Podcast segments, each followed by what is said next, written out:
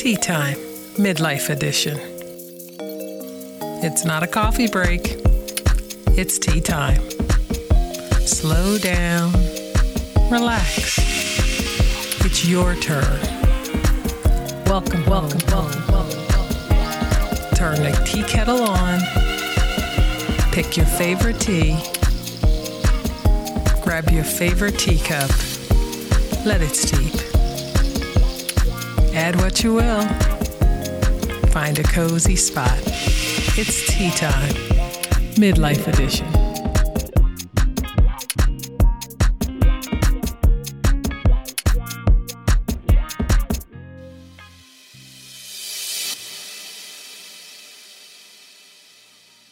Welcome to Tea Time Midlife Edition.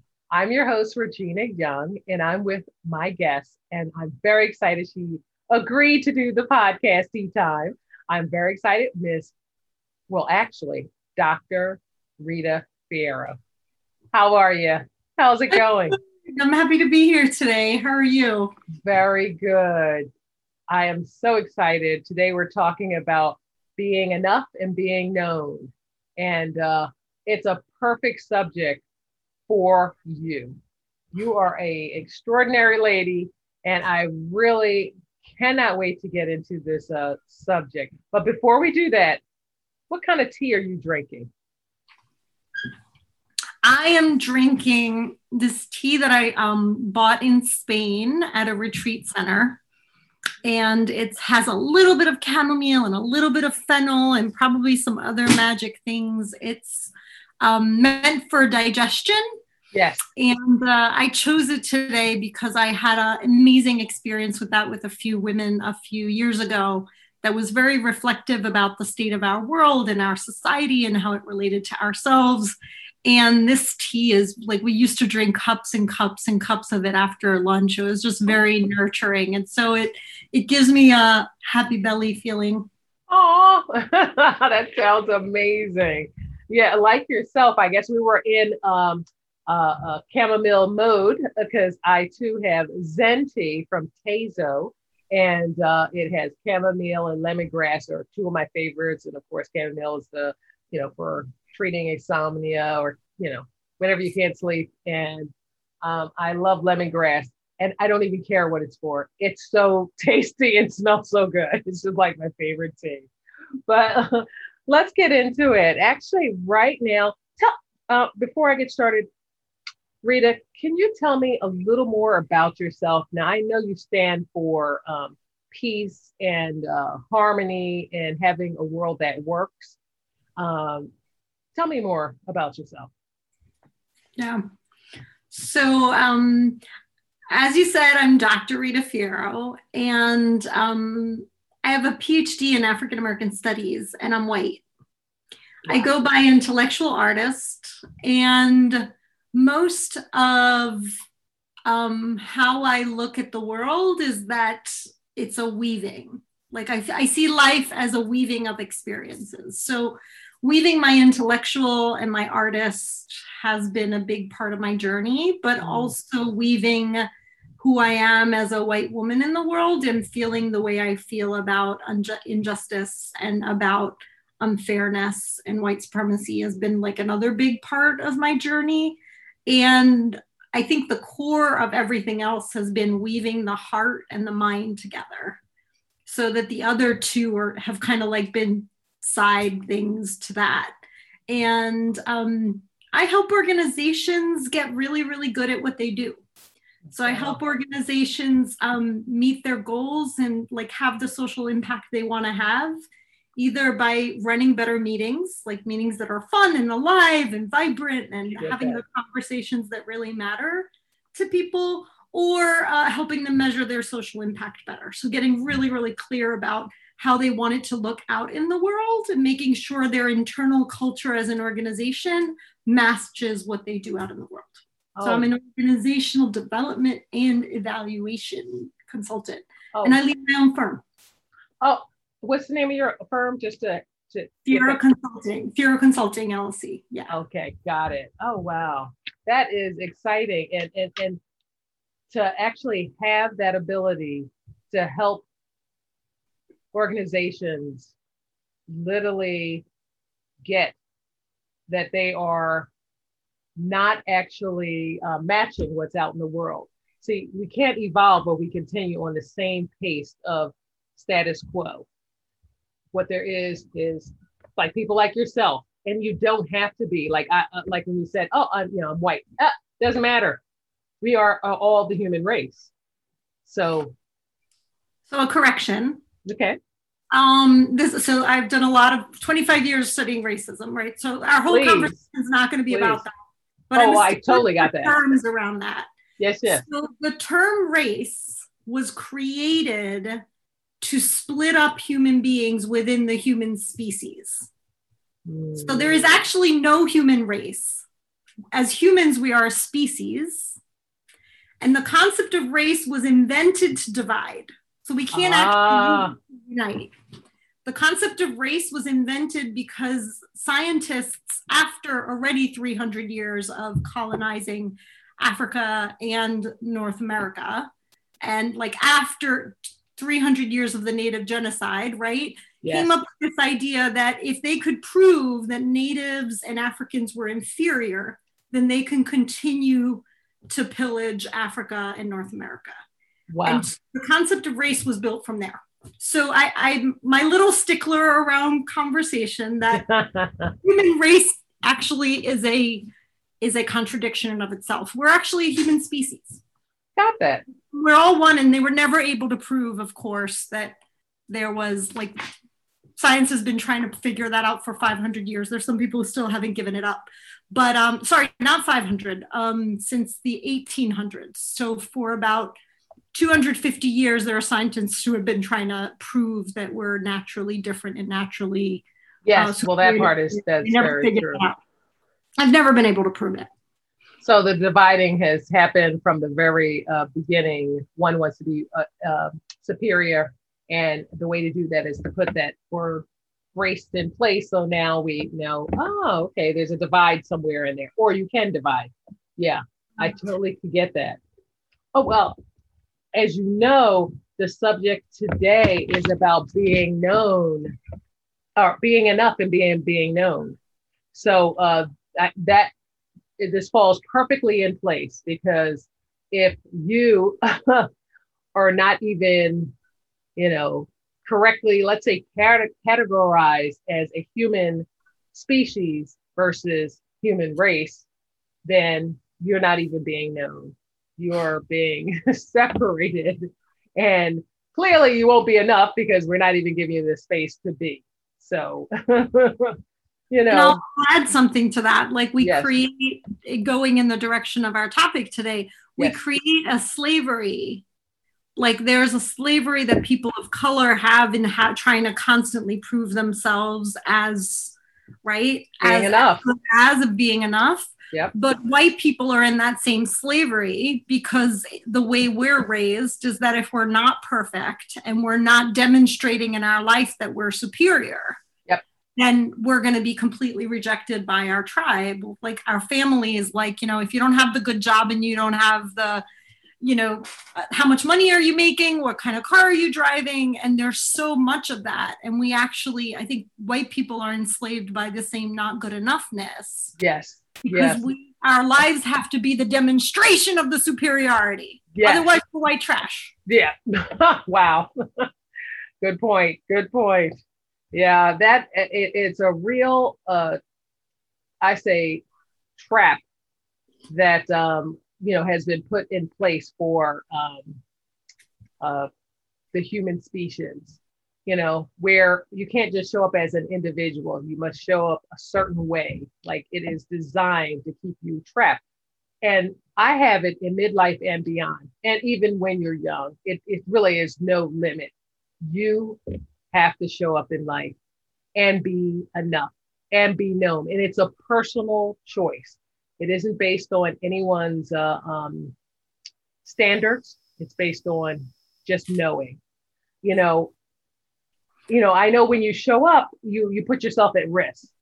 And and people do put themselves at risk because they're more visible once they, you know, say I'm enough. What do you think about that? So, one, I would say it's a choice and then the journey follows. Yes.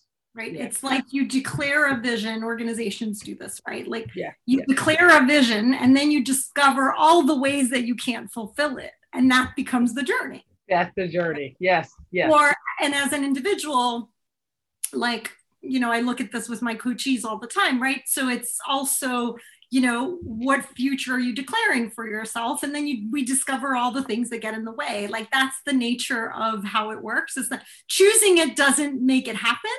Yep. Choosing it puts us on the journey. Just puts you, yeah, it starts So- with a choice. Yes.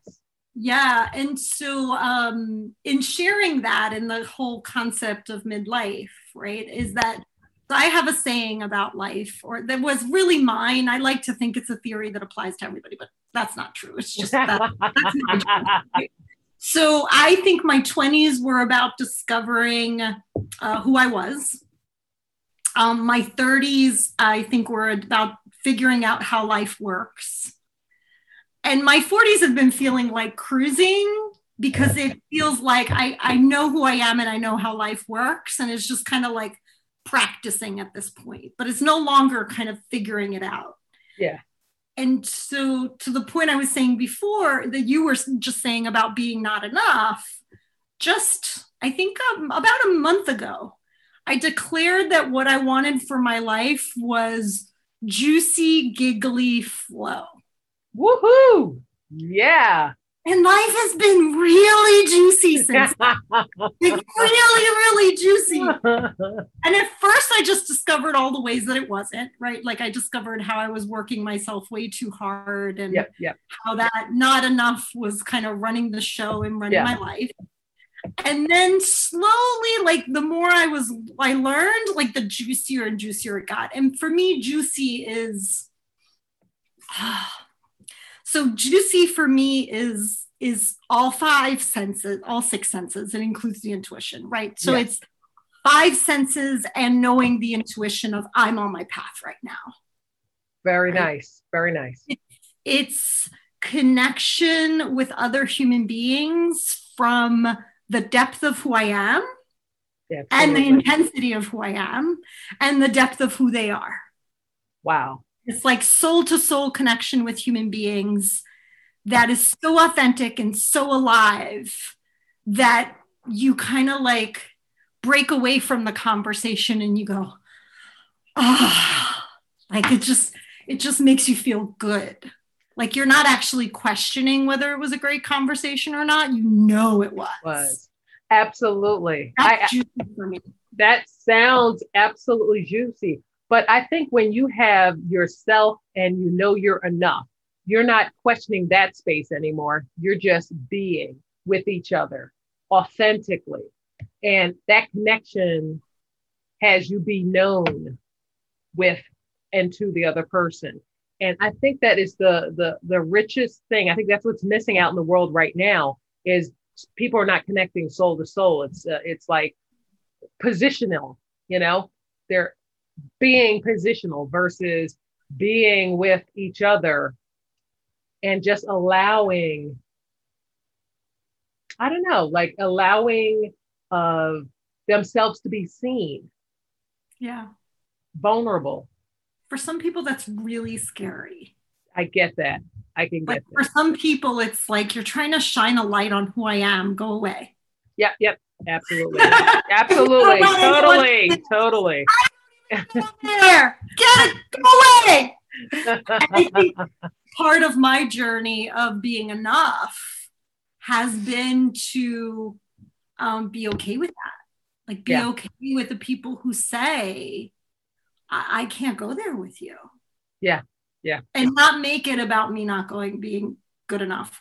Yeah. But I want to say something else to the not good enough is that um, I think we give it up in a second, right? You and I are in this leadership training that tells yes, us how to do that, absolutely. right? Like, and I think it's a muscle. It's literally like going to the gym. And the more we give up not being good enough, the Yeah. more easy it comes. But I think it happens. This is what makes life juicy. I think it happens in pockets Yes. right? So I have a radio show. Yep. Like this morning I didn't want to go to the radio show. Now, when I started my radio show on third on like ja- in January, um, that would have made me really uncomfortable to be Mm. tired and to be on live radio, Yes. right? Yep. And whatever number of months later, I don't want to count right now. Okay. um, like whatever number of months later, I can pop into the radio space and let that discomfort go and just say, well, Rita, you know, wherever you are is enough. And whatever shows Wow. up, like whatever your challenge is this morning, if you're groggy, if you're like, just bring that. yes. Like bring whatever life feels like right now. I love that level of authenticity. You know Yeah. what? It, it reads really well because uh, a person can they can relate. They are in that same space, and you're Yeah. just speaking into their, you know, uh, their their the place they're at. Exactly. Yeah. But just because I learned how to do it with the radio show, that doesn't mean that there aren't other areas in my life. Like this morning, I was with a client and I was co facilitating with a colleague, and like she was in the driver's seat. And I got really uncomfortable. And I was in my she doesn't she she doesn't think I'm good enough. She's not going to give me time. She's not going to she's not like I went straight back there. yes. So it's yes. not that it disappears completely and i don't think the goal is to have it disappear completely No. but it's to have it disappear enough that we can experience the juice of life yes. and when we're in a new arena or in a new area where the old pattern and the old script that takes away the juiciness of Yeah. life shows up again we can go listen mister listen buster i know you you're the one who takes away my life from me get Yeah. the hell out of there Yes. because I'm gonna I'm gonna experience this discomfort. I'm gonna get to the other side of it, and by the time I'm done, you don't have a reason to be here anymore. Wow. I get that. That's that self talk thing. And uh, yeah. Myself a lot. Yeah. you know what? As long as you recognize uh, the discomfort and and you, you know, by recognize it, open up a place where you can choose something else, and your self talk can guide you through. It is nothing uh, wrong with self talk. I find it very effective um, when you are really stuck in your head and you need to kind of get yourself out of that space. So uh, that is brilliant. You were what's the name of your radio show? I didn't quite catch that. Collective power. Okay, got it. Uh, what station is that on? Sorry. It's on G Town Radio. Like Uh. It's a local radio station, community radio. It's online at gtownradio.com, but it also is a podcast. So like Okay. look for collective power on however you look for podcasts, it shows up there too. Okay, got it. Oh, and I'm sure, uh, I'm sure with your powerful voice being known, uh, the, uh, I, I'm sure, is there a certain project you're working on with uh, the Radio Collective? So, um, collective power, I started collective power because I wanted to, um, for us to talk differently about systems. Hmm. Like, there's a way that, in particular, I think in liberal and progressive culture, um, because I gave up trying to fix the other side forever. So right, right. So I've like I gave up I gave that up in my 30s, right? Like that's part of the midlife. Like work with who wants to work with you. Bam. Good point. Leave the other, leave the other folk alone. Like they'll they Good got their God. point. They got their God. Let their their God take them wherever they're going. there you go. Um, so in liberal and progressive culture, there's a tendency, um, in my experience, to uh, get a lot of information to learn about injustice, like read history book on top of history book, right? And this was me. The only reason why I think this is because it was totally me, right? Mhm. And then in conversations with other human beings, what we do when liberals and progressives come together is we start sharing that knowledge. But we share it as a piling up of examples of how how basically humans suck, right? Like, Oh. yeah, like you know, th- these people were oppressed, and then those people were oppressed, and then that war happened, and these many people were killed, and then the kids were put in cages, and then this happened, and then this Yep. happened. Yep. And and it, what it does is that the conversation starts um, well with my hands i'm doing this sinking motion because it Yes. feels for me in my stomach it feels like it's sinking like Mm. i'm literally like my energy is being pulled out of me like a balloon and then i think the conversation reaches a low and then people switch to chocolate cake I get it. I get it. or something else They just want to Like- turn next subject. or silver lining or you know let's just make up anything that's positive but i think the response is actually to this physical experience of we're piling on experiences of victimhood Yes. and there gets to a point where our bodies can no longer take it Ah, and then we yearn for something else and we try to just fix it so i wanted to have conversations about collective power and systems yeah. That we're inside of not only analyzing where systems are and how they operate, but the power we do have in the face of systems. And how do we leverage that power? And how do we leverage the power either by organizing or by understanding other sides, other perspectives, and being willing to see a bigger and bigger picture of how systems operate without that disempowering, sinking feeling that makes us want to go to run to chocolate cake.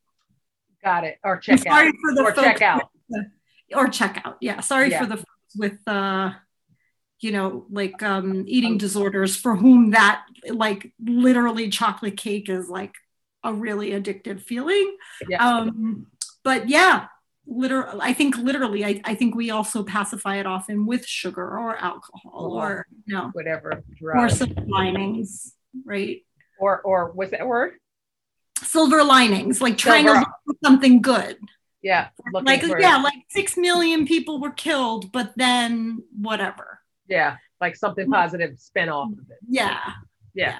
and so um so that was kind of the concept of the of the show radio show um but since we're talking about being visible and being known i think there was also something else that i realized i talk a lot clearly and i you know also- what? It's okay. This is that's the point of a podcast. We we want to Yeah. know. You are you're the one. You're the expert. yeah i don't know about that but um but so one of the pieces was i realized that i was bringing a lot of heaviness into my friendships like i was it. trying to teach my friends a lot i felt like i had a lot of knowledge to hand over Mhm, mhm. and uh, i was trying to teach my friends and one day i woke up and i realized that that blank stare that i had on a friend or a coachee's face was me trying to give too much all at once Got it. and I realized, you know what, sister, you need to go find yourself a stage. Oh gosh. Go, go find a place where you can bring all the wisdom and everything you can you have to bring the world, and where you can teach and people actually listening because they want to learn. Mm, that's powerful. And I think that's part of visibility. Yeah. It's realizing when you have something to give and you need to just freaking give it. Yeah. And not let any discomfort or um, uh, scaredness or anything prevent you from giving your gift out in the world. Absolutely. That is uh, really awesome. And I'm sorry, was there something? Because I see. Yeah, and, and being willing to discover what the gift is when you just get a hunch. Because Yeah. I don't think I knew what the gift is. Maybe I still don't know. Yeah. But I have a hunch that that's the right direction. And so I'm willing to be in the discovery and just follow the hunch. Yeah.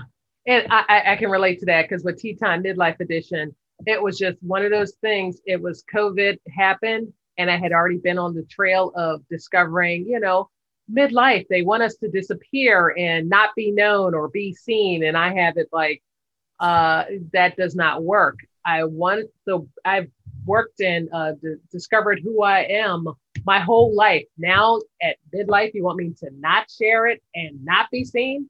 That makes no sense to me. So I'm not buying into that philosophy. I just feel like that uh, um, you've lived all this life, you have all these wealth of experiences. What there is to do is to give it away. It isn't to take your your uh, knowledge, you know, with you. Let's say to the grave. You know, there's no value in that, and and you don't know who you can inspire or shift, you know, in the world just based on just sharing all your knowledge. Yeah. And I have an analogy that I use with my um, Reiki students because I also practice Reiki. Um, Self healing, yes. Healing yeah, work. healing, yeah. body work, Yeah. right? Mhm. Um, so the analogy that I use is the vase. Mhm. So think of so I think of human beings as vases full of water.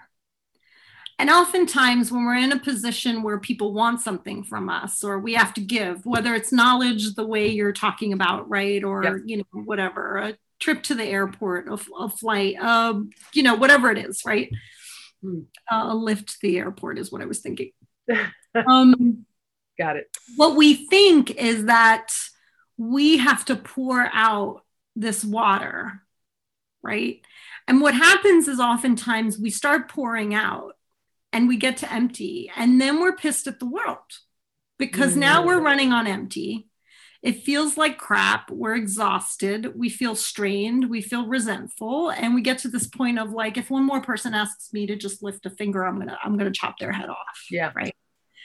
And that's because the water in the vase is actually for us Mm. and it's not to be given.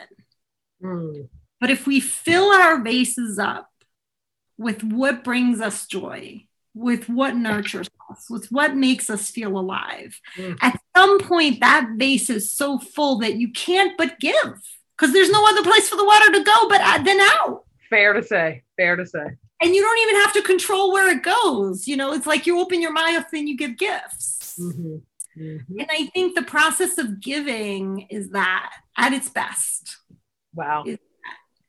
It's literally realizing, you know, if I don't share this article or I don't share or I don't have this conversation, right? This podcast, or if I don't Yeah. share my friends, um, then then then life would feel weird because. I would be like trying to put two liters of water in a one in a one liter bottle. Yeah, it wouldn't work. Yeah. Gallon, gallons of water in a one gallon. Uh, yes. you know, I, I just love uh I, I hear a lot of things. I hear um, you know, being known and being enough is first knowing how to um contribute to yourself before giving it away. Yeah. Yeah. And I think that's like uh, something in midlife.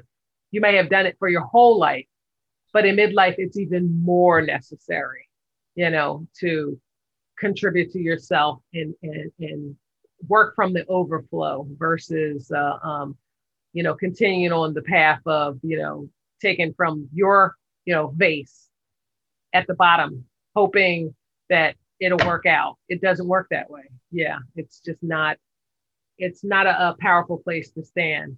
But where did you get all this? Um, because I hear a lot of uh, um, healing work and because you said you're from Italy. Uh, where'd you get all this? Uh, what do they call it? Uh, spiritual work, uh, healing work, and, and and then just applying, it, especially in some of the subjects you're dealing with, with the collective. Uh, um, you know, I know some systemic racism is one of the subjects, and uh, women um, who have been through something and they are, you know, reclaiming their power back and getting, you know, uh, to speak and be heard, you know, and be known and not be that what had happened to them and be who they claim themselves to be because they're reclaiming their power where'd you get that space? I mean, how, I, I I don't know if I got a good question, but No, I got it. yeah, yeah, There. yeah. Um, so I would say two big turning points in my journey, and I'm gonna say them both so I don't lose them, and then you can remind me if I Okay, lose. got it. Okay, got So, it. um, the first, I would say my body. I used to suffer from chronic migraines, Hmm. and two, um, the journey of my research work, which woke up my trauma. Hmm. So um, I had permanent migraines at the age of uh, 23. Wow. Uh, actually, even 21, maybe even. So I basically um, functioned with chronic chronic pain because I got tired of like popping pills, like Mhm, and stuff. And so I operated with a level of consistent pain. And um, I was in college in Italy at the time because I was born in the United States, but my parents moved to Italy when I was 10. So I was studying sociology in Italy at the time. And um, after every exam, I would have this tension download where um, this chronic pain would develop into really, really severe migraines. And um, and the doctors wanted to prescribe me va- uh, Valium, like they wanted me to. Wow. My my general doctor wanted me to take Valium for four days and sleep until the headache was over. Huh. Um, and having had a mom who had had an addiction to prescription drugs, I like, I just had a gut feeling of like, I am like, I didn't even know what Valium was, but I could feel that it was like, I didn't have the word psychotropic drugs, but I knew that it did, it would do something to my mind and I refused. it. Mm. And so um, I took valeriana, which is an herb, but is still a sedative. I would take it for three days straight, um, sleep kind of three hours at a time, wake up, eat or drink some water, go back to sleep. And so that was the way I recovered from every exam at the age of 21 and 22. But this is why I have like, I have no nostalgia about I miss when I was 20. Hell yeah, no. yeah, yeah. ton of pain uh, physical and emotional. I have no dreams about going back to there. And um, at 25, I moved to the States. And um, one day I met a friend who, well, we were actually on a date. He's a friend now, but at the time we were on a date. And he just kind of held his hand in front of my heart for about five minutes. He had just got trained in Reiki and he said, Hey, you know, let me just do this thing I just learned, right? He had just done it's a weekend workshop. So he just did his weekend workshops. Yep. And I got totally freaked out. Like I could feel something moving around my chest and I could feel the intimacy of it. And I felt really embarrassed. We hadn't kissed yet. And I was like, get out of my space. Yeah. Wow. I was like, what are you doing? What are you doing? I was like totally hyper vigilant. And um, and then he's like, come on, Rita, you've known me for a year. I'm not gonna hurt you. Can you just close your eyes and relax for five minutes? Like, what the heck? Yeah, yeah. And I did. And five minutes later, I said, huh, interesting. My headache just lifted a little bit, right? Not yeah. Not it didn't it wasn't gone but i could feel a shift. And so he said oh you have a headache? I was like i always have a headache. And so he's like let me work on your headache. And he worked on my head for maybe 10 or 15 minutes and and it lifted further. It was like a little lighter. Wow. and he being a music therapist with the emphasis on the therapist he's like why are you living pain at 25? What are you going to do about that? You don't have to live with chronic pain. You're way too young yep. to live with chronic pain. I don't think he he did the guilt trip on age right now. I probably you added that. like, what are you do? What are you doing? What are you going to do about it? Yeah. Pause. He didn't try to fix me. He didn't try to give me a solution. Nothing. Just long. Oh. and I wasn't used to that because in my Italian family we don't we don't do that. We don't pause and listen for people to answer. And uh, it basically, I ended up taking a Reiki class a couple months later. wow. And uh, within, I would say, six months, my headaches were gone of treating myself. Because Yeah. in Reiki, you can treat not only other people, but yourself. I would say within like six months to a year, my headaches were gone. Um, and so that was one piece of the journey. And doing Reiki has us discover how the feelings we have in our body are connected to memories or connected to old emotions or connected to past experiences. So I think Reiki put me on the deepest kind of self reflection journey. Mhm. And it put me on a journey of discovering how my body knew the way, like how my body could actually draw a pathway for juicier life. Wow. Yeah. That that's an awesome, awesome story, especially around Reiki, because I am a fan. That happened uh, in New York too, as well. I had lots of anxiety um, in New York, and uh, a friend of mine, she was just discovering Reiki as well, and she put all the stones on all the chakra points, and I could just feel whatever that tension was got lifted right off me. So uh, you don't have to convince me. I'm clear. It really, really works, and that's a, a, real blessing. And I could see how that feeling would make it uh, um, make you a great space for uh, people sharing stories of trauma and um, and uh, unfortunately, you know, things that may not be uh, happy, you know. Yeah. Yeah. Yeah. But it. So what you're referring to is that I uh, wrote a book on mothers who lost their children to foster care and we're fighting to get them back. Yes. It's not published yet, but it's based on 20 years of research. And I, I just listened, like I sat with these six mothers and I just had them tell their story the way, like beginning to end, the way they see it, which was sitting with each mom like from five times to lost count, probably 30 times each in the course of 15 years. Wow. Um, and I discovered what I didn't know is that each of those women who I had chosen to do the deep interviewing with um, were all survivors of sexual violence. Mm. Um, five out of six were survivors of uh, multiple rape as youth. Mm-hmm. Like they had been raped more than once as little girls before they turned 18. Um, and one uh, was the product of incest. Mm.